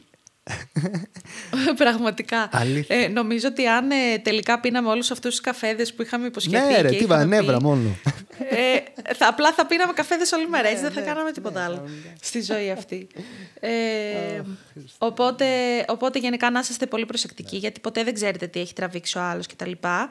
Ε, εντάξει, ξαναλέω, το political correct έχει και αυτό τα όρια του. Δεν είναι ότι δεν μπορούμε να συζητήσουμε και να πούμε τίποτα. Αλλά επειδή ποτέ δεν ξέρεις και κυρίως επειδή δεν σε αφορά στην τελική, Όντως. μην σχολιάζεις. Όντως.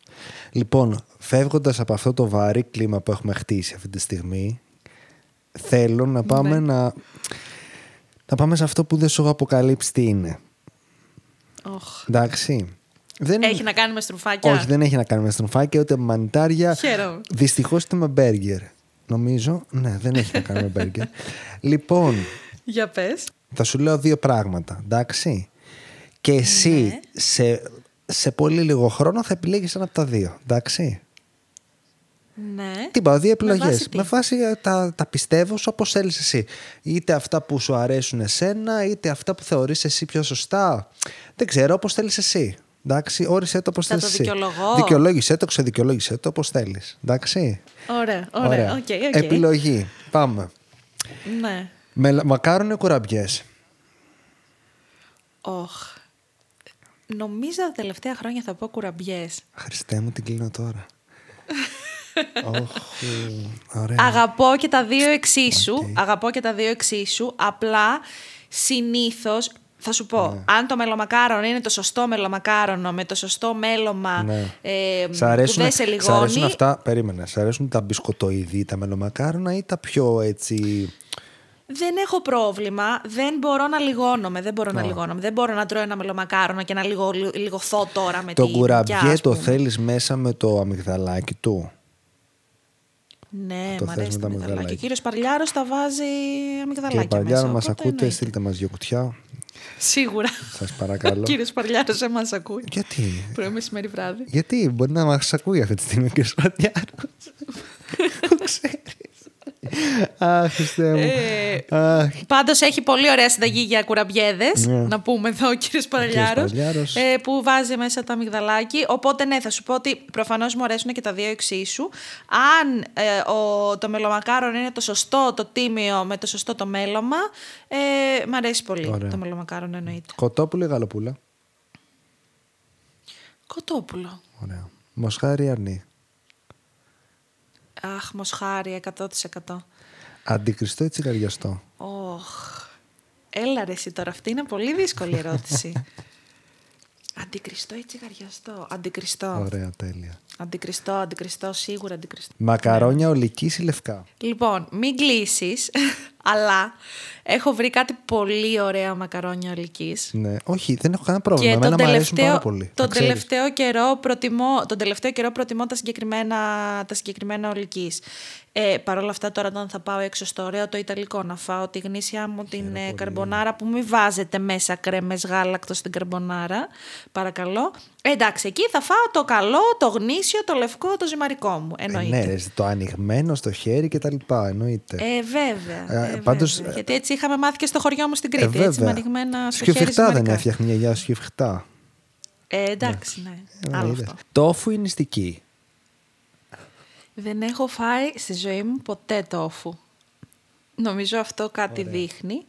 Ε, Δεν το λέω για κακό, αλλά ρε παιδιά, αυτό το πράγμα είναι άνοστο τελείως. Δηλαδή, το έχω Μπορεί να δοκιμάσει. έχω φάει πιο παλιά Δεν ξέρω. και να μην το θυμάμαι καν. Όμως, επειδή γενικά προσπαθώ να δοκιμάζω πράγματα που δεν θα τα έπαιρνα ούτως ή άλλως, γιατί ε, πράγματα που βάζω στο διαιτολόγιο ή που μου ζητάνε άνθρωποι να βάλω, θέλω να έχω μία άποψη.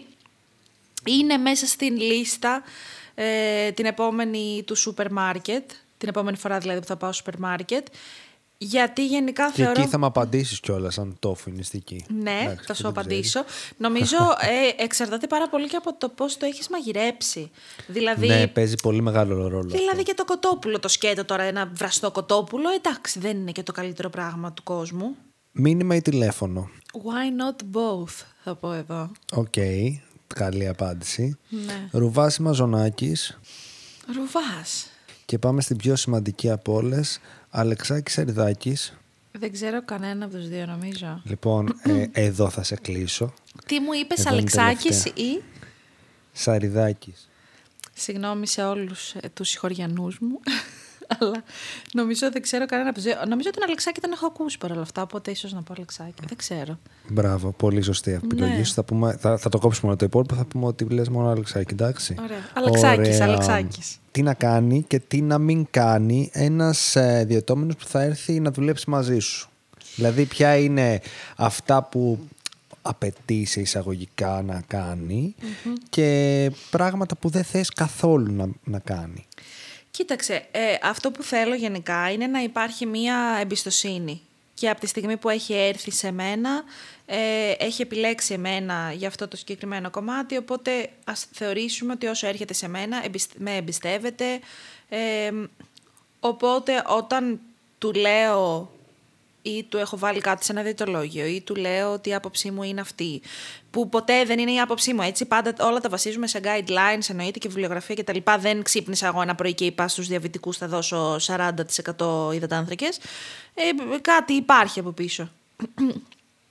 Ε, τέλος πάντων, ε, θέλω γενικά να προσπαθήσει να με, να, να, να- όχι να προσπαθήσει, να, να θεωρούμε ότι με εμπιστεύεται και θέλω να με ακούει ε, και να προσπαθήσει να μην ακούει πράγματα που έχει μάθει από το ίντερνετ, από άλλους τριγύρω, από τη θεία του τη Λίτσα.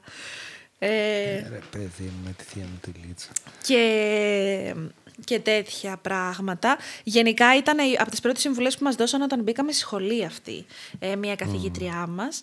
Ε, μας είπε ότι θέλω λιγάκι να ξεχάσετε οτιδήποτε έχετε ακούσει, οτιδήποτε έχετε μάθει και να πάμε τώρα να τα μάθουμε όλα όπως είναι στην πραγματικότητα. Ε, και γενικά αυτό που δεν μ' αρέσει όταν κάνουν είναι ότι έχεις έρθει σε μένα, ωραία με έχεις πληρώσει, σου έχω δώσει ένα διτολόγιο. Δεν σου λέω να μην σου αρέσει κάτι και να μην το ακολουθήσεις και να μην το κάνεις και να έρθεις να μου πεις δεν μου άρεσε, δεν, δεν, δεν, δεν το ήθελα, δεν έτυχε, δεν μπόρεσα. Αλλά όταν σου έχω δώσει ένα διαιτολόγιο και έρχεσαι την επόμενη φορά και μου λες Μελίνα, τα έχω πάει τέλεια. Και αρχίζεις και μου περιγράφεις τι έχεις φάει και έχεις φάει πράγματα Τα οποία δεν είναι μέσα. τα φαντάστηκες, έτσι. Ε, δεν, ε- δηλαδή, και δεν έχει να κάνει τώρα με το πόσο καλά έχεις ακολουθήσει ένα διαιτολόγιο και μπράβο, το έκανες 100% πάρε αστεράκι, είσαι ο καλύτερος μαθητής. Έχει να κάνει με το ότι δεν έρχεσαι σε μένα για να πειραματιστείς μόνο σου με αυτά που εσύ πιστεύεις ότι θεωρείς ότι είναι μια καλή διατροφή. Έχεις έρθει για να ακούσεις αυτά που σου έχω πει. Οπότε, όταν έρχεσαι και μου λες: Τα έχω πάει τέλεια και στην πραγματικότητα δεν έχεις κάνει τίποτα από όλα αυτά. Και μου λες: Ναι, γιατί όμως τα έχω πάει τέλεια και δεν έχω χάσει καθόλου βάρος.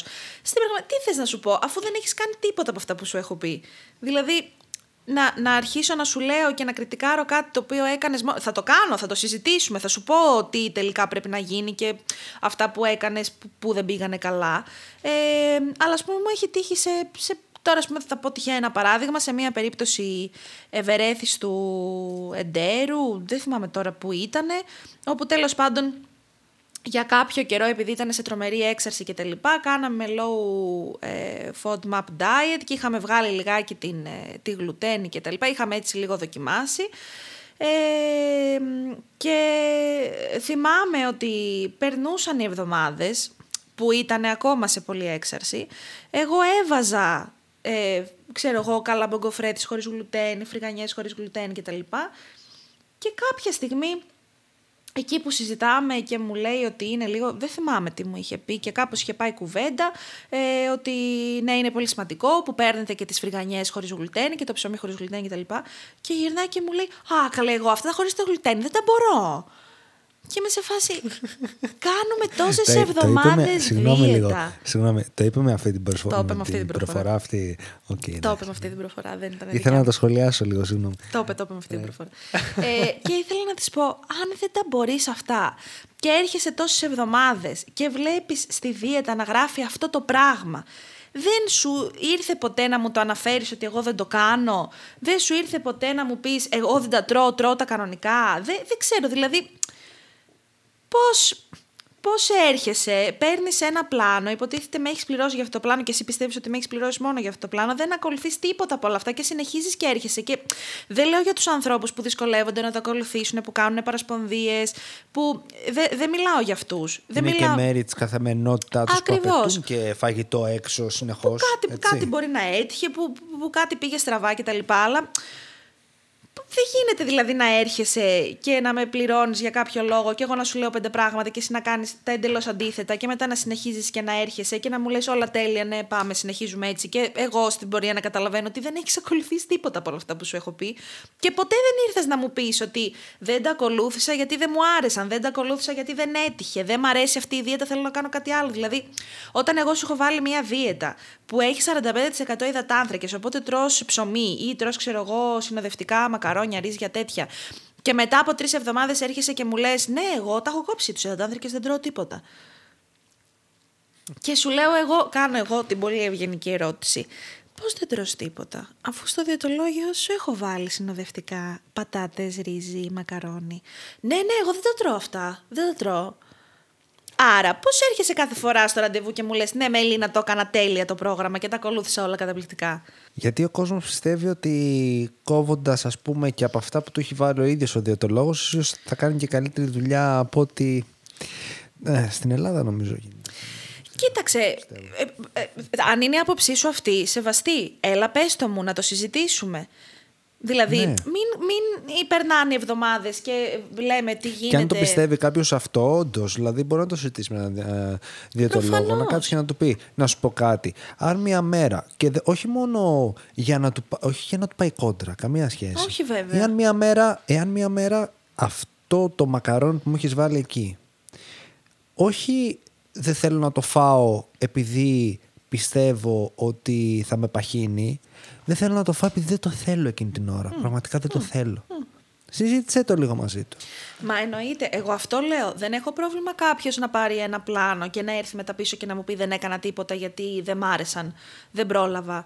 Δεν θέλω να τρώω υδατάνθρακε. Δεν ξέρω. Α μου πει, ας μου πει, το συζητήσουμε. Εγώ λέω για αυτούς που κάπως σου λένε ότι πάνε όλα τέλεια. Γι' αυτό πας και στο διαιτολόγο, ρε παιδί μου, ναι. στο κάτω-κάτω στο κάτω-κάτω ναι, γι' αυτό ναι, πας. Ναι, δηλαδή σου λέω, λέω για αυτούς που πάνε όλα τέλεια και στην πραγματικότητα δεν έχουν ακολουθήσει ούτε λίγο το πλάνο σου, δεν έχουν κάνει τίποτα και δεν στο λένε ποτέ. κάνουν κάτι εντελώς δικό τους. Μπαίνουν δηλαδή σε μια διαδικασία να βάλουν τον εαυτό τους σε μια έτσι πιο καλή ε, διατροφή χωρίς να έχουν ακολουθήσει ποτέ. Ή ξέρω εγώ τους έχεις βάλει εσύ 7 πρωινά, 7 βραδινά τάδε και έρχονται και σου λένε ναι, ναι, εγώ το βραδάκι τους ή άλλως μόνο δύο φρυγανιές με τσάι πίνω. Και λες εσύ, μα στο διαιτολόγιο δεν έχουμε τέτοιο βραδινό. Και δεν έχει έρθει ποτέ να σου πει ότι δεν θέλω αυτά τα βραδινά, θέλω φρυγανιές με τσάι. Πώς μπορούμε να το κάνουμε. Κατάλαβες ε, τι εννοώ; Το καταλαβαίνω απόλυτα. Το θέμα είναι να το καταλάβει και ο κόσμος, να καταλάβει ότι είναι η δουλειά του διαιτολόγου αυτή. Δηλαδή, αυτή είναι η δουλειά του. Να έρθεις να μου πεις τι σου αρέσει. Ακριβώς. Ό,τι σου αρέσει, ό,τι δεν σου αρέσει. Αυτό που ήθελα να σε ρωτήσω πιο πριν και το ξέχασα και το θυμήθηκα είναι ε, εάν κάποιος έχει ένα έτσι πολύ δύσκολο πρόγραμμα δουλειάς ναι. ε, μπορεί να υπάρξει μία διατροφή, ένα διαιτολόγιο που να έχει βασικό χαρακτηριστικό το να, το να παραγγέλνει απ' έξω. Κοίταξε να δεις. Δεν σου, λέω, δεν σου λέω αν θα το συνιστούσες ή όχι. Σου λέω αν θα μπορούσε, ρε παιδί μου, να... Αφού δεν μπορεί να κάνει τίποτα άλλο, θα το κάνει έτσι. Κοίταξε να δεις. Αρχικά υπάρχει πάντα το meal prep. Αλλά θεωρούμε ότι είναι και κάποιος που δεν θέλει να κάνει meal prep, δεν θέλει να κουμπίσει κουζίνα. Μπράβο, θεωρούμε, αυτό, θεωρούμε αυτό, αυτό θέλω να σου πω. Κοίταξε Ή να ότι δεις. δεν ξέρει να βράσει και να βγω, έτσι. Και αυτό παίζει πάρα πολύ. Εντάξει τώρα, το δεν ξέρει για μένα δεν είναι εμπόδιο γιατί μαθαίνεις να βράζεις ένα αυγό. Αν θέλεις, το μαθαίνεις. Όπως έχεις μάθει Προφανώς. χίλια δυο άλλα πράγματα.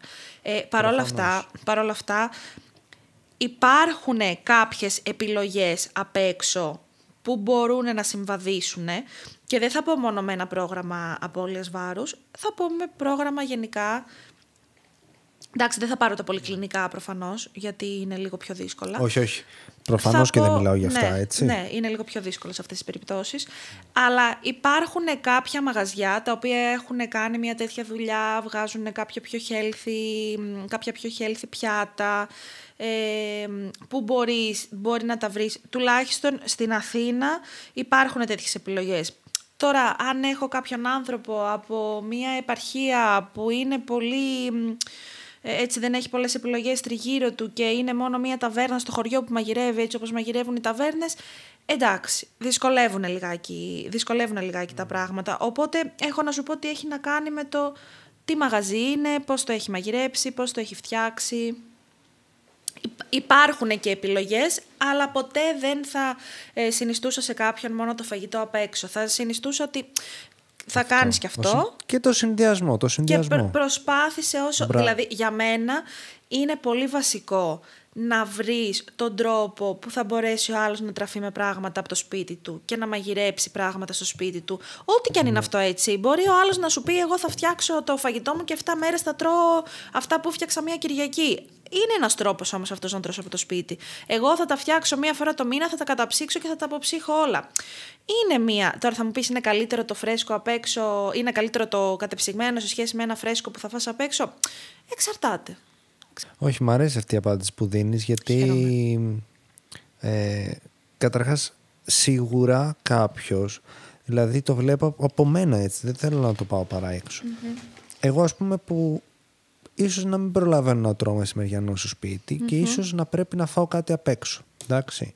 Πρωινό θα προλάβω να φάω. Ναι. Δεν υπάρχει περίπτωση να μην προλάβεις να φας πρωινό. Δηλαδή, είτε θα το πάρεις μαζί σου στο αμάξι, είτε μέχρι να πας στο λεωφορείο, είτε Ναι. να ξυπνήσεις, ρε παιδί μου, ένα τέταρτο νωρίτερα. Εντάξει. Μπορείς να έχεις ένα σνακ μαζί σου. Μπορείς. Μπορείς το, το βράδυ που θα γυρίσεις, εντάξει, εκτός αν είσαι και κατάκοπος, ρε παιδί μου, αλλά ένα από τα δύο τα γεύματά σου μπορείς να τα κάνεις στο σπίτι. Ναι, και Δύο εσύ, από τα και εσύ, τρία, ας ας πούμε, πούμε, που ή- λες, που λες ότι δεν προλαβαίνεις μεσημεριανό. Από τις Ναι. 365 μέρες του χρόνου. Δεν Ούτε προλαβαίνεις μία και στις μέρα. 365. Ε, ναι. Δηλαδή, ε, έχει, έχει, να κάνει, έχει να κάνει με πολλά πράγματα, ε, αλλά υπάρχουν λύσεις. Το θέμα είναι να υπάρχει θέληση και σίγουρα να έχει ο κόσμος στο μυαλό του ότι σίγουρα στην αρχή θέλει κάποια προσπάθεια, σίγουρα όλα θέλουν μια προσαρμογή. Δηλαδή, δεν γίνεται να θες να αλλάξεις την καθημερινότητά σου, γιατί η διατροφή είναι μέρος της καθημερινότητάς μας. Να θες να αλλάξεις την καθημερινότητά σου χωρίς να κάνεις καμία αλλαγή. Προφανώς και κάτι θα χρειαστεί να αλλάξεις, προφανώς και κάποια καινούργια ρουτίνα θα χρειαστεί. Αλλά Συγγνώμη, αλλά εμείς είμαστε εδώ για να βοηθήσουμε σε όλο αυτό το κομμάτι. Δεν είμαστε εδώ μόνο για να χάσει κάποιος βάρος, δεν είμαστε εδώ μόνο για να ρυθμίσουμε διαβήτες. Είμαστε εδώ για να έρθεις εσύ να μου πεις που έχεις το τέλειο βάρος και δεν έχεις κανένα πρόβλημα με αυτό και είσαι super fit και κάνεις και τη γυμναστική σου και δεν ξέρω κι εγώ τι να μου πεις Μελίνα, θέλω βοήθεια να οργανωθώ για τα ψώνια μου, για το πώς θα μαγειρεύω, για το τι πρέπει να φτιάχνω, έχω δύο μικρά παιδιά και δεν ξέρω τι να τους μαγειρεύω, βοήθησέ με. Είμαστε εδώ για όλα αυτά. Είμαστε εδώ για οτιδήποτε αφορά τη διατροφή. Οτιδήποτε. Οπότε σε οποιαδήποτε, σε οποιαδήποτε περίπτωση είμαστε εκεί για να σου δώσουμε μια κατεύθυνση και χαίρομαι που τα τελευταία χρόνια αυτό έχει αρχίσει και αλλάζει με αργούς ρυθμούς αλλά έχει αρχίσει και αλλάζει και χαίρομαι που έρχονται άνθρωποι στο γραφείο μου, νορμοβαρείς, χωρίς να έχουν κάποιο πρόβλημα με το βάρος τους, και μου λένε Μελίνα, θέλω μία βοήθεια να οργανωθώ. Ή ε, οικογένειες με μικρά παιδιά που θέλουν να μπουν λίγο σε μία ρουτίνα και σε μία καθημερινότητα κτλ. Και, και απλά θέλουν βοήθεια χωρίς κάποιος να έχει πρόβλημα με την... Και να, ε, μαθ, να αρχίσουν να μαθαίνουν και τα θεραπευτικά συστατικά των παιδιών, πώς να τρέφονται. Πολύ, πολύ βασικό και πολύ ωραίο που το κάνουν. Ναι, ναι, είναι, είναι πολύ θετικό το τελευταίο καιρό που έχουμε αρχίσει και βλέπουμε τέτοιες, ε, τέτοιες περιπτώσεις που δεν το είχαν παλιά. Ε, και γενικά νομίζω ε, υπάρχουν πολύ καταπληκτικοί συνάδελφοι εκεί έξω και όλοι μαζί πρέπει να προσπαθούμε να το περάσουμε λίγο αυτό στον κόσμο γιατί εντάξει είναι δουλειά μας ε, να περάσουμε λίγο στον κόσμο εκεί έξω ότι δεν είμαστε αδυνατιστές, δεν είμαστε μόνο για πολύ βάρους, είμαστε για πολλά άλλα πράγματα. Ε, και αυτό που λέω και πάντα στα, στα ραντεβού και στους διαιτώμενους όταν έρχονται, εγώ δεν θα σε κρίνω για το πόσο καλά ακολούθησες το διαιτολόγιο και ε, το έκανες 100% έχασες μισό γεύμα, έφαγες και μια σοκολάτα που δεν έπρεπε, νόμιζες ότι δεν έπρεπε, δεν ξέρω τι και πήρες 80% πάμε για την επόμενη φορά. Ε, Εμείς θα μιλήσουμε για το σύνολο της διατροφής σου. Και τις μέρες που δεν ακολούθησες το διαιτολόγιο, πάλι κάτι έφαγες. Είμαστε εδώ για να συζητήσουμε και αυτό. Και πώς την επόμενη φορά που βρέθηκες σε μία συγκεκριμένη. Ή και δεν έφαγες. Ή και δεν έφαγες. Και για ποιο λόγο δεν έφαγες. Ακριβώς, ακριβώς. Βρέθηκε σε μία συγκεκριμένη συνθήκη. Είναι πολλέ που δεν Βρέθηκε σε μια συγκεκριμένη συνθήκη, έγινε 1, 2, 3, 5, 10. Πώς μπορείς την επόμενη φορά να το διαχειριστείς διατροφικά καλύτερα; Όχι μόνο αν θες να χάσεις βάρος, να πάρεις βάρος, να... δεν, δεν, έχει να κάνει δηλαδή μόνο με... δεν έχει να κάνει μόνο με αυτό. Μελίνα, αλήθεια, εγώ τελείωσα με τις ερωτήσεις μου, τελείωσα με, με ό,τι είχα να σε ρωτήσω και ό,τι θέλω να σου πω. Χαίρομαι που σε κάλυψα, ε, αν σε κάλυψα. Δεν ξέρω, με κάλυψες πάρα πολύ, δεν ξέρω αν έχεις να προσθέσεις εσύ κάτι παραπάνω. Ε, να πω εγώ ότι ε, τη Μελίνα θα τη βρείτε Instagram, Facebook, έχεις TikTok; Όχι. Αν και είμαι μεγάλη φαν και μου αρέσει το Είσαι TikTok. Είσαι φαν, ε. Εντάξει, θα κόψω γλυκό τότε μετά. Η γιορτή χωρίς γλυκό δεν γίνεται. θα τη βρείτε Μελίνα Τσαγ Diet, Instagram, Facebook. Πού αλλού θα σε βρούνε; Στο Facebook είναι το όνομά μου. Τσαγκατάκι Τσιρίγκα, Μελίνα. Διαιτολόγος, Τσαγκατάκι Τσερίγκα Μελίνα. Σωστά, σωστά. Ναι, στο Facebook. Μελίνα Τσακ Diet. Ε, αυτά τα δύο είναι τα πιο βασικά. Εκεί υπάρχουν και στοιχεία επικοινωνίας, ε, το τηλέφωνο, ε, το email κτλ. Ε, χαίρομαι που υπάρχουν τόσα ωραία προφίλ συναδέλφων εκεί έξω και γίνεται μια δουλειά ε, και προσπαθούμε σιγά σιγά έτσι να αλλάξουμε τον τρόπο που οι Έλληνες βλέπουν τους, ε, τους διαιτολόγους και τη δίαιτα και, την, ε, και τη διατροφή. Θέλω να σε ευχαριστήσω πολύ. Εγώ σε ευχαριστώ ειλικρινά. Όχι, ε, εγώ σε ευχαριστώ. Δεν, δεν θα μπορούσε να υπάρξει άλλος καλύτερος να κάνει μια εισαγωγή ε, και να μιλάει τόσο πολύ και τόσο κουραστικά. Πραγματικά με κάλυψες όσο... Ε, όσο δεν πάει. Πιστεύω ότι και, και στον κόσμο θα άρεσε πάρα πολύ έτσι όπως τα λες και έτσι όπως ε, αναλύουμε ε, κάποια πράγματα και ευελπιστώ μία επόμενη φορά να ξανακάνουμε άλλο ένα επεισόδιο να μιλήσουμε και πιο συγκεκριμένα για πράγματα. Εννοείται. Ήταν η Μελίνα Τσιρίγκα Τσακατάκη. Σε ευχαριστώ πάρα πολύ. Σε ευχαριστώ ε, ό,τι απορία έχετε, στείλτε της μήνυμα, πάρτε την τηλέφωνο. Όπως βλέπετε, να έχετε χρόνο στη διάθεσή σας για να μπορεί να μιλάει αρκετά. και θα τα πούμε σε ένα επόμενο επεισόδιο. Γεια σας και ευχαριστούμε πολύ που μας ακούσατε.